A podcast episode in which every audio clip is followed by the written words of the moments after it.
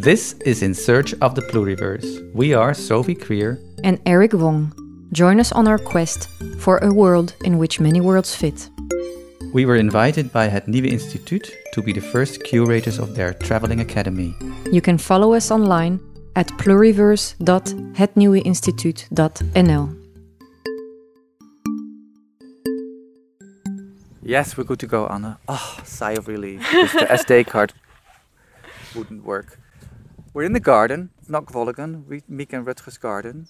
We're sort of eaten alive by the midgets. Yes. But we protected ourselves with some natural balm. Hope it works. Let's see how far we can get with this conversation. Thank you for being here. Let's start the talk with your the start of your career actually as a professional when you worked for Artis, the zoo. Yeah. And that's where you sort of learned how to work with the relation between humans, the quite particular relation that is in a zoo between humans and animals. So maybe you can share some stories about that episode because you you created landscapes, for instance, with landscape designers within the zoo for particular animals, and you've observed the animals. Yeah, I think two two things. Um, I didn't create the landscapes, um, but I was working in the educational department, so it was more about how do we uh, transfer the knowledge and insights that we have with the living collection of Artis, as you can say it, to the to the very broad public of 1.4 million visitors that are visiting Artis every year. And another important point is not only about animals. People forget that it's dierentuin, so like it's it's animal garden, uh, and there are lots of plants uh, in Artis that are also part of the collection. Artis is actually short for Natura Artis Magistra, which means nature is the teacher of the arts and sciences. So for me, that was very interesting because I thought that is really relevant in a, in a fundamental ecological time we are living in right now. So that's why I started working at the zoo. And when I started working there, uh, I didn't work in the uh, educational department of the zoo per se, but I was part of a museum team that was actually developing a museum on the relationship between man and nature. So I worked with an anthropologist, a biologist, and a fantastic professor in nature, culture, and landscape. So I was working specifically for three and a half years on a museum project. And then I also got involved in projects in the park. More pragmatic, more hands-on. Yeah, no, both. So the, the the museum project was a lot of content development. So if you're gonna um, if you're going to start a museum that's about the relation between man and nature, what are you actually going to narrate? And it's super interesting, of course, because there's so many ways you could look at that. So one of the things I look I dived into was, for example, the the way in which we categorize and structure nature. So historically, we have all kinds of uh, manners to organize what we call nature. So we're very familiar now with the Linnaean system, Linnaeus, yeah, who just names everything and boxes everything. Categorizes. Yes. Categorizes everything, and that also conflicts um, with the relational reality that we have now um, with all these other beings, because it's not necessarily the boxed reality that matters, but it's the relational reality, and we still haven't got the instruments for that or the language or. Can you give an example of that? Scientific framework. Conflicts? Um, yes. Uh, for example, in biology studies, I think a lot of uh, biology studies are still fixed on um, taxonomy. So, um, and actually, there were already very early biologists. Even Darwin uh, famously was studying barnacles for years. So, they're like these small uh, crustacean creatures that live on whales, for example, and on rocks. And um, the thing is, it is uh, if you look at it, it's just one gray area of lineage. Like, in fact, it's sort of impossible to say where one species ends and the other species begins. But still, we have the tendency to box the species. But with that, we can also forget how related we actually are to the rest of life, because it, it gives us sort of a framework or a premise to think that we are separate from other beings, beings because we live so called in a different box. And uh, we don't.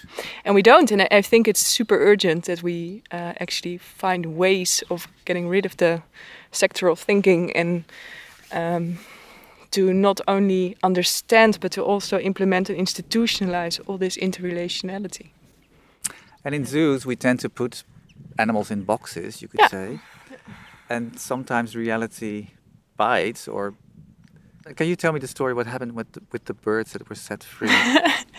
yeah, there there's a um, one of my uh, favorite group of animals at Artis, the night herons. They're called beautiful, very elusive In birds. reigers. Yeah, they, well, they are called uh, kwakken.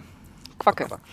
But they used to be part of the so-called zoo collection, and uh, at some point they were threatened, and they tried to um, release them in the wild, so to say. So they brought them uh, to Flevoland, and they released them from a van to repopulate the area with. Uh, with the kwakken. But the birds themselves didn't agree. a large part of them just returned to Artis, and uh, the next day they were all back again. so they were released with a lot of promotion and um, press probably. and the next day were, they were back. They were back, and I just decided that life is much easier if you don't have to catch your own fish. And uh, wow. yeah. I can empathize with that. Oh, and just for fun, yeah. tell me the story about the vulture colony. Yeah, yeah, well, it's sort of the same yeah, the, the thing range. is, what I find very interesting now that there are, well, very few still that I know of, but I know that uh, Thijs de Zeeuw is, for example, looking into these projects with his Zoo of the Future. Uh, but there's, um, I think it's in Zurich, but uh, correct me if I'm wrong, there's a vulture colony uh, that lives there. But in winter times, they just migrate uh, to the south of Europe uh, to have a nice sunny winter stop, like like a lot of Dutch people actually also do, and and then they return again um, uh, to the to their rock in their zoo uh, whenever they want. And I really like this idea of the voluntary zoo, in which animals just move in and out wherever they feel like it. Well, Anne, let me introduce you properly to our listeners now. You are passionate about our current ecological reality, and in your practice, you are trying to get a grip on that reality. You do this by alternating between the roles of diplomat, advisor, content creator, and farmer, amongst others. And your personal mission is to bring about regenerative crossovers between nature and culture and to translate these into concrete projects and propositions. And part of this effort involves creating a constructive dialogue between scientists, artists, business people, politicians, citizens, and wherever possible, invite non humans at the table. Wow!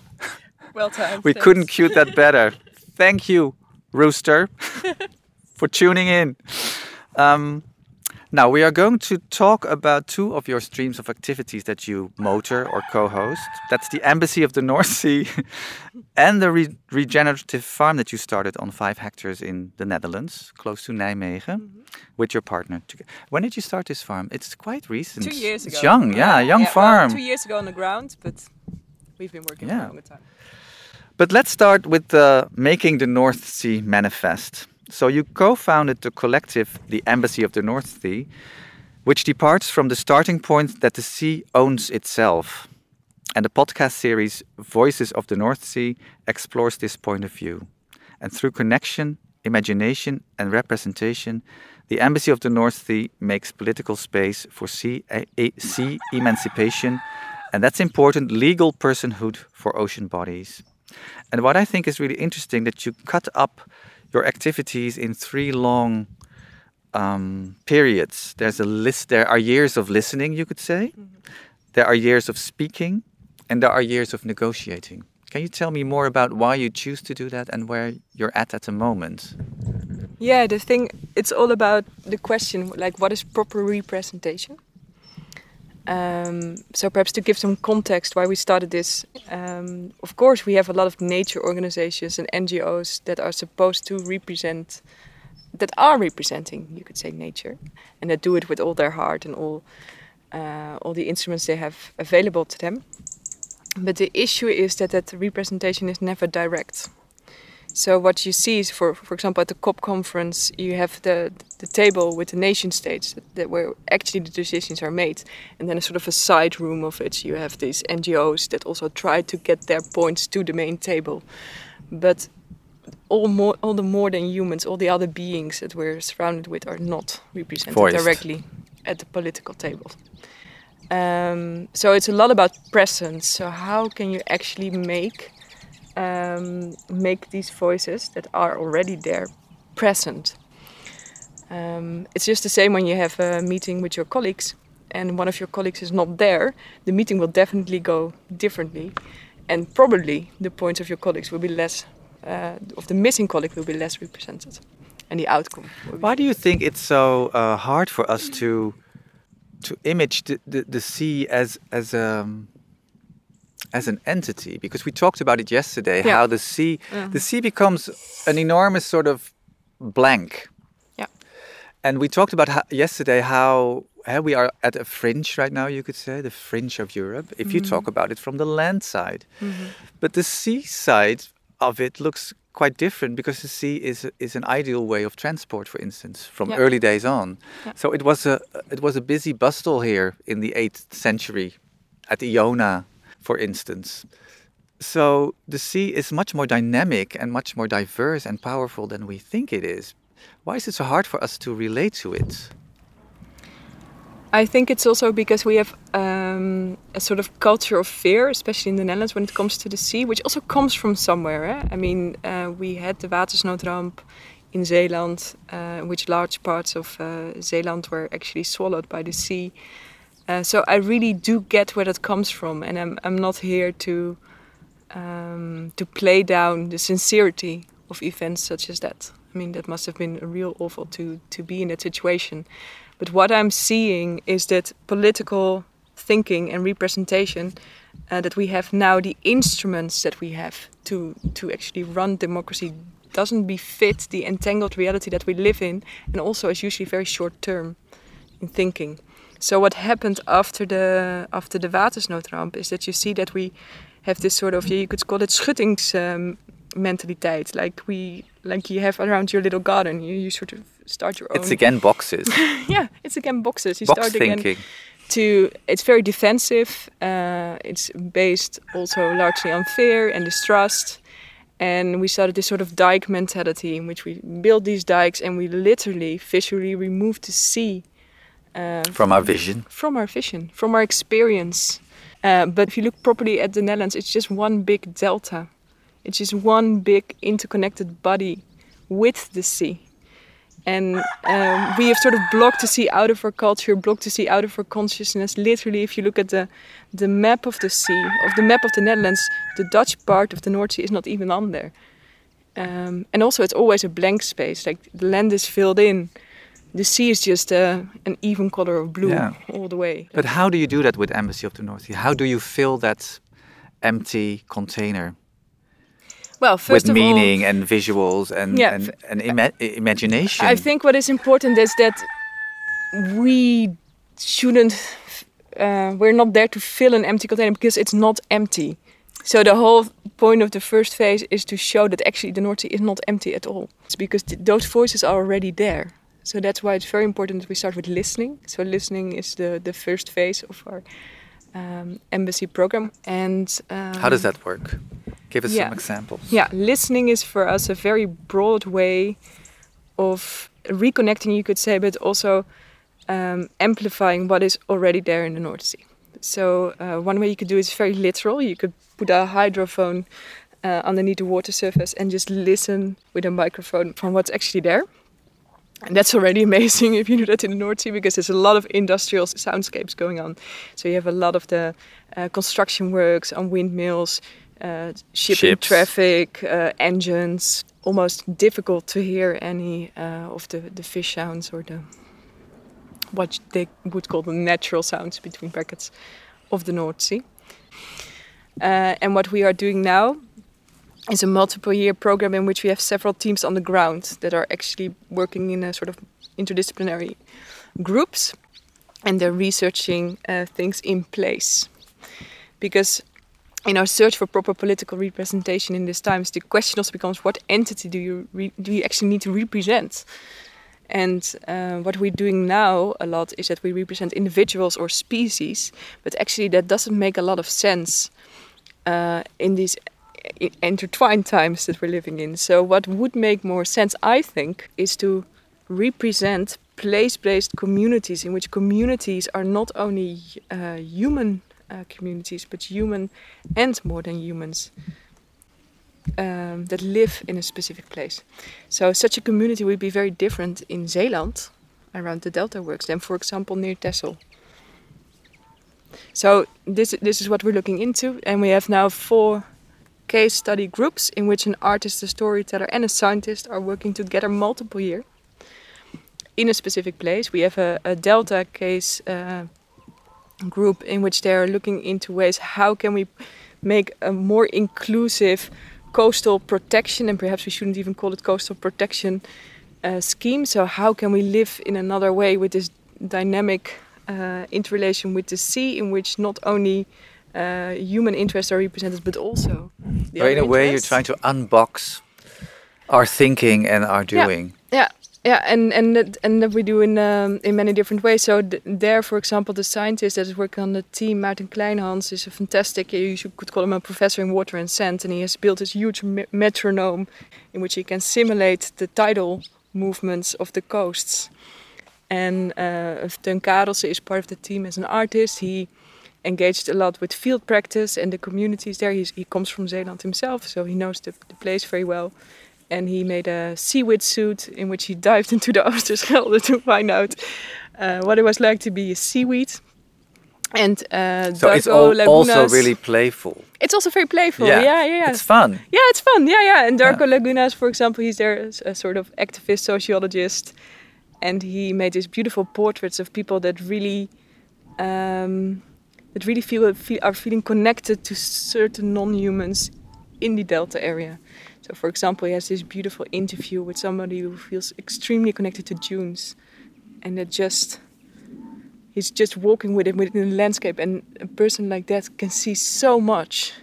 He would be called an amateur by the science world, and probably also not been taken serious by uh, the political world. Perhaps a person like that might be the best representative that we can send out for the dunes. For the dunes. Yes, that's very interesting. Yeah. Um, where are you now? Because I, on paper, the listening phase sh should be over, and you should be transforming to the speaking phase. How, yeah. How, how, how should? Yeah, that's very interesting. Because or is it is it just a thing? No, it's paper? not. It's not just a thing on paper. Like because we you do, keep do... listening, of course, all the time. You you always keep your ears open. Yeah, I think it's it's even more than that because we discovered it's so important to listen properly, and that there's so much we still um, don't know and we're sort of ignorant of because we didn't listen properly, and there's so much to learn for us uh, as a political system. And then uh, when I say us, I'm talking about the, the Dutch context and the European context. Um, so listening has become so um, intriguing to us, and we've discovered all these kinds of different ways in which you can listen to the North Sea uh, and to yourself and your relation to the North Sea. Um, that we come up that um, actually it's it's always speaking that has been dominating our politics for the for the last decades. So it's even in the name of the the architecture that we give to our politics. We say parliament and parler is is, is speaking, um, and you can have uh, speaking time hè, spreektijd, political mm -hmm. speaking time, uh, if you want to make a point. And we, we yeah, actually listening think, is underrated in the political system. Well, it's not only underrated, but it's also thought to be a passive thing. And I think it could be an active political act. So what we're what we're focusing on right now, this year and next year, we're going to extend our listening time with at least one year. Is that uh, we want to build and design an um, ordinance. We're going to do this together with Studio Ossidiana um, an ornament uh, that is sort of um, an alternative to the parliament that we have politically. We're going to make a sort of flexible architectural space that we can take to several places in which we can invite policymakers and politicians to come into this space and within that context um, engage with all the kinds of different listening insight and methods that we have accumulated over the last years. And that's going to be sort of the you could say the end of our listening phase in which we sort of present packages and we're thinking also of doing this doing this like specifically to different target groups which you can just give okay you're going to have a meeting about the north sea within a ministry context and we can have this for you like this set that you can bring to it's a lot about language also eh? parliament parlay ordinance listening. Yeah. Um, we had this contextual talk with Suzanne Dhaliwal. She's a climate activist, and um, she inverted a megaphone into a listening device, which I thought was really interesting because a megaphone is sort of a symbol for activism. Like we have a message that need to go out, but she thought, you know, as an activist, you need to listen, which totally uh, resonates with what you're saying right now. Yeah, I think we need to listen a lot more, and not only to to all the other beings, but definitely also to indigenous cultures. Like we have not been listening properly to indigenous people, and they. It's not a coincidence that 5% of the population of the world, which is still indigenous, is actually taking care of 85% of biodiversity on this planet. It's not a coincidence at all. And Repeat that because those are important numbers. 5% of the people of the world that still which is like nothing. Which is nothing but that's mm -hmm. the, the, indigenous peoples that are still there are now taking care of 85% of all life on earth. Wow. That's amazing. I'm listening Anne. I'm listening. That's amazing. And why? it because is. they know how to live in a fundamental interrelated way. So there is something we should listen to. And learn from. And learn from. But because yeah. we forgot. Yeah really fast if you think about it. That's yeah. what worries me that things disappear in the time of one or two generations. Knowledge disappears. Languages disappear within two, one or two well, generations. I think we have a lot of knowledge, but uh, uh, as Robin Wall Kimmerer would say, she's, by, by the way, um, a Native American uh, writer, speaker, thinker, but also a professor in botany. She's written an amazing book, Braiding Sweetgrass, if you want to uh, you should read it. It's just a fantastic book. You would say we have a lot of knowledge, but very little wisdom in our culture. Yeah, let's bring that back. Let's move on to your other uh, activity, which ta takes up the rest of your life, if I yeah. be correct. If I'm not at Mo. yeah. It's Bodemzicht. It's yeah. your farm. And Bodemzicht is a regenerative farm and a learning place. And bodemzicht translates as well. If you put it into Google Translate, it says bottom side. bottom view. oh, bottom view. Which sounds like a nice uh, house at the sea. yeah. But it would translate something as soil perspective or focus on the soil. and it is a proto-zoop and zoop is already sort of a new word, which is, says a lot. It's, it's, it's a fusion of the word zoe, which is life, and co-op, which is cooperation. So a zoop, in this case, is an experimental site for making kin with all forms of life on land. And there's so much to say about the farm, Anne. So how are we going to do this in 10 minutes? Uh, well, Let's start with... No, you start. Yeah, I'm just going to start. Like, yes. Okay, so Bodemzicht is a regenerative farm uh, and learning place. And uh, the whole thing about regenerative is that it wants to get beyond this uh, sustainability framework that we have. Because if you think about it, sustainability is only about uh, reducing our negative impact. So fantastic! I can live very sustainable, and then I have a small uh, impact footprint. Yeah, a, a slightly smaller uh, negative ecological footprint. And perhaps if I'm really good, and I don't believe in this, but okay, I can become something that's called climate neutral, which I think is just which a lot of products and organizations claim these days. Yeah, because it's based on compensation and accountancy. Um, but boxes again. Boxes, but I think it's you're either degrading or you're regenerating, and these are two paradigms. And regenerative is all about how to make a positive impact as a human being. So that means how to sequester more carbon than emitted, how to create more life um, then to create how to create meaningful communities. So it's also a social component and actually make a living out of it. Win win win. Social, ecological, and economic. Tell us how you do it. Maybe start with the soil and maybe the grass. Yeah. Um, the well, the thing is, for example, we have a, a no dig market garden. So this is a, a vegetable garden uh, in which we don't dig and we don't plow. Um, we, we disturb the soil as little as possible. Of course, there's always a little bit of soil disturbance, but it's a it's a very um, perhaps it's first good to say why we don't plow. Uh, actually, for three reasons. If you plow, you turn the soil around. The carbon that was stored in the soil uh, gets oxidized and uh, as CO2. So you're just uh, adding adding to the greenhouse gas emissions you also make your soil more viable to erosion. It's turned around. You just need heavy rain or wind, and there goes your topsoil. Uh, you lose water because it's it just um, And you disturb the, the order that's there, or you disturb the, the, the, the, the worst thing is that you disturb the soil life. Uh, so there's this whole mycelium that's running through the network underground. It's structured in a certain manner. You just cut through that. Um, you destroy nematodes and worms, but also if you turn it around, the microbes, the bacteria and fungi, the smaller microbes uh, that are made for living underground, are suddenly baking in the sun. So they die off. So three reasons to stop But we all know the image of the farmer that plows the land, which Yes. has always been seen as, you know, a metaphor for hard, the hardworking humanity. Yes, plowing is, is a very, very deep cultural thing. It's even before the tractor and before the horse. You could say that uh, the beginning of agriculture is when the plow first uh, was used in Mesopotamia. So that's like 8,000, 10,000 years uh, ago. Could be with the start of the North Sea. I can see a relation there. random relationship, yeah. But it's interesting um, because it's so deeply culturally ingrained that it's also something that's difficult not to do. It's hard to get away from. Hard to from the image. Yeah. But the, the, the reality is that our soils have been degrading fast, faster and faster, and it's just as like with the climate crisis. You first you, you cannot see it, and in the long term you see how, how serious it is. Uh, it's estimated now by Common Land, who is also working on regeneration, that we're losing about 30 um, football fields of fertile soil per minute. Oof.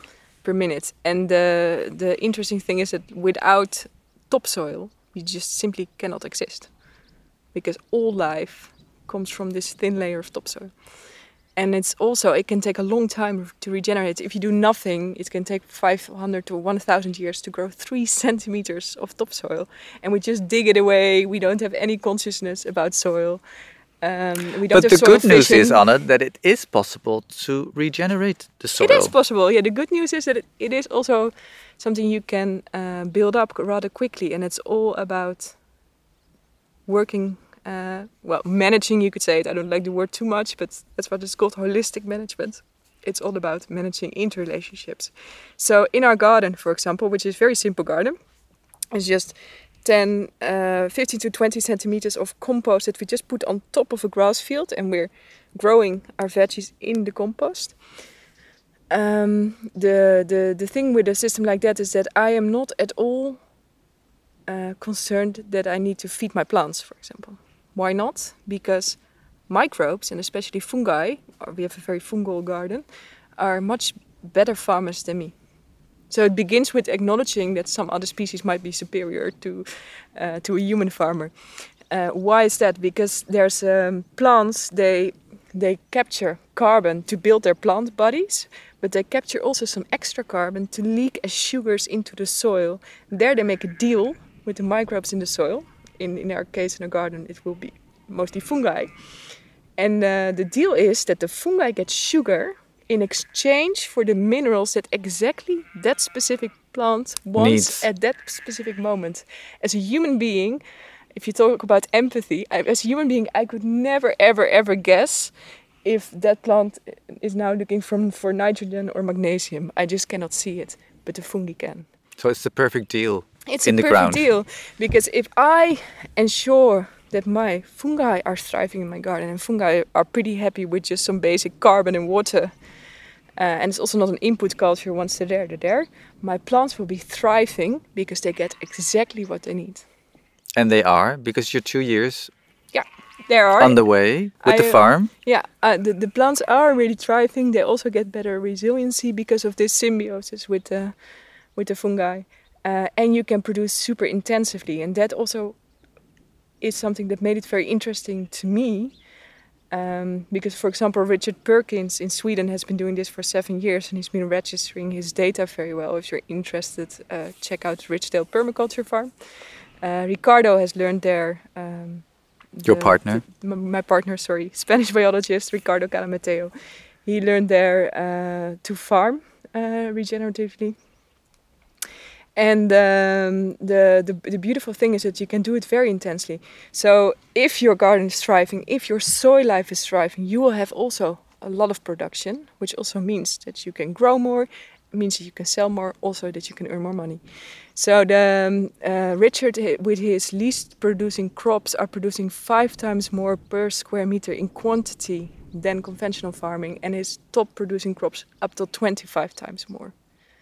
And do you also measure the ingredients with or, or the minerals and the within the vegetables? No, we haven't done that yet, but we're starting up um, the food worth, so to yeah, say. Yeah, the nutritious value. Nutritious value, yeah. yeah. Yeah, yeah. We are starting that up. Um, also with the first microbial uh, research into our garden and comparing that with other uh, types of farming. Because in general, the nutritious value of vegetables. Yeah.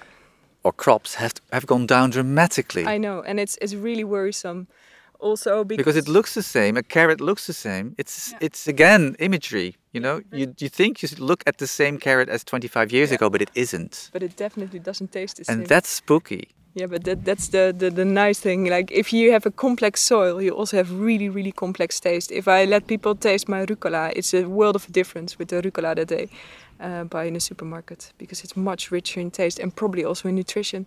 I know that um, there have been done the measurements with the eggs, so I know that our eggs are way more nutritious. Not our particular eggs, but the way in which we produce our eggs. So our hens are um, outside eating grass and insects also the whole day.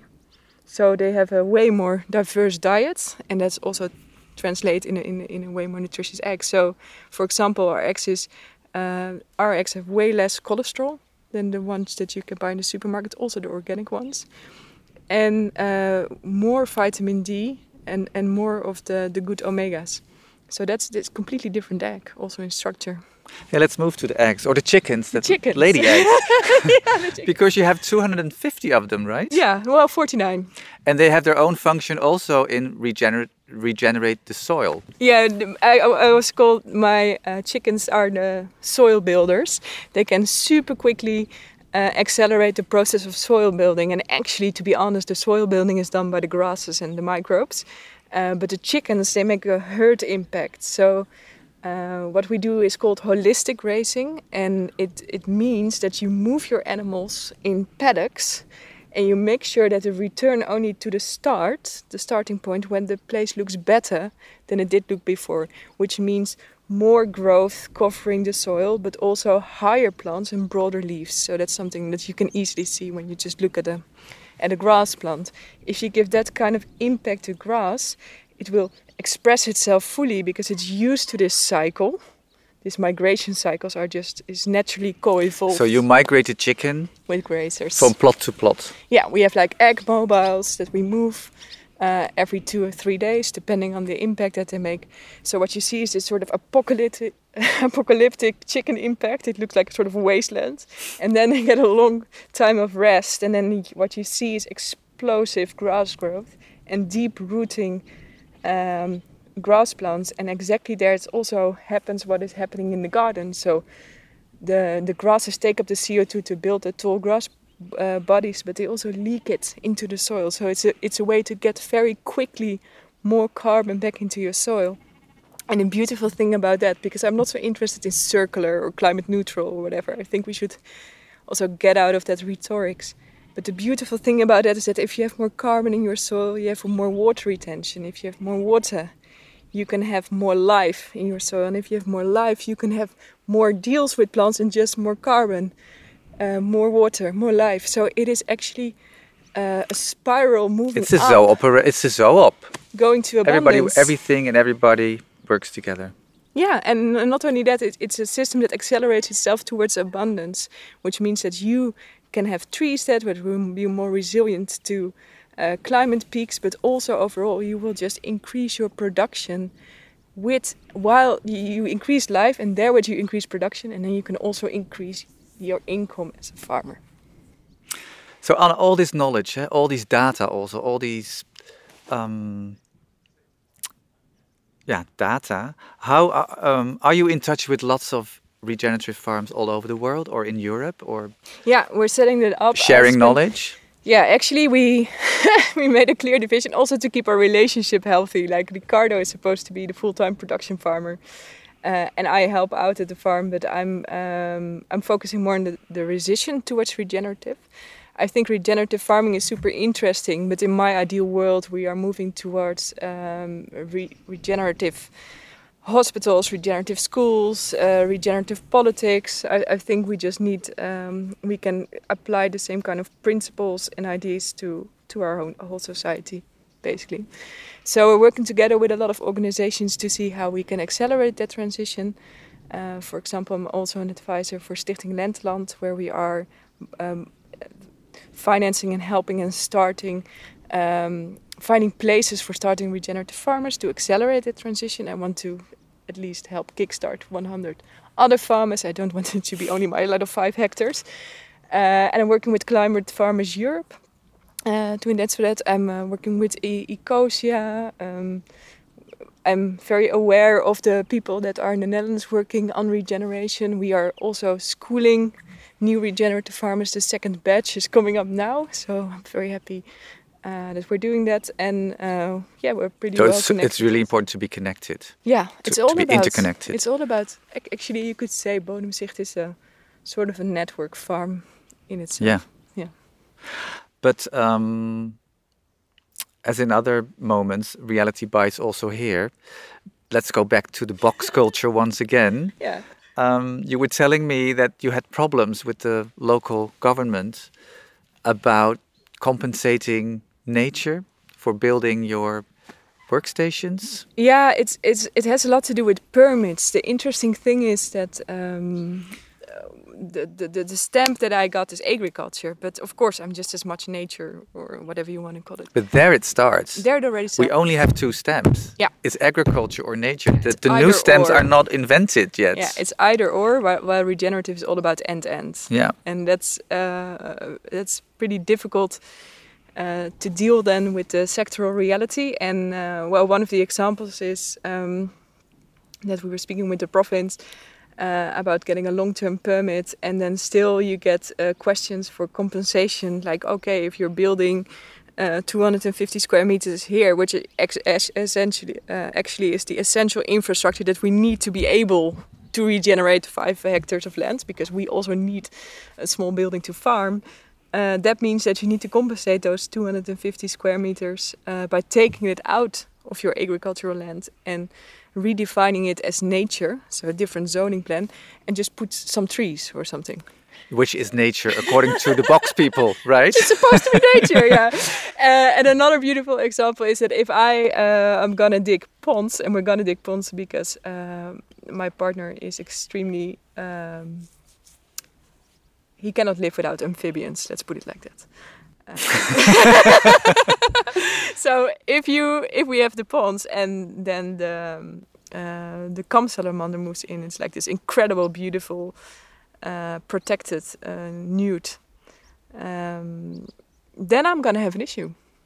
because then the whole it, it might be so that the whole Yeah, the thing A is, farm is gonna then- be- then gets the stamp nature. Well, probably not the whole farm, but the, the thing is that you're sort of locked in because you cannot get permits to change anything uh, if you have the red list species on your land. And our mission with Bodemzicht is to facilitate life. So our whole point is to bring all those species in.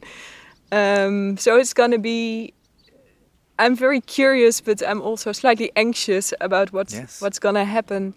Uh, the more red, li- red list species will um, will start to live at Bodemzicht. Yeah, we'll see. Yeah.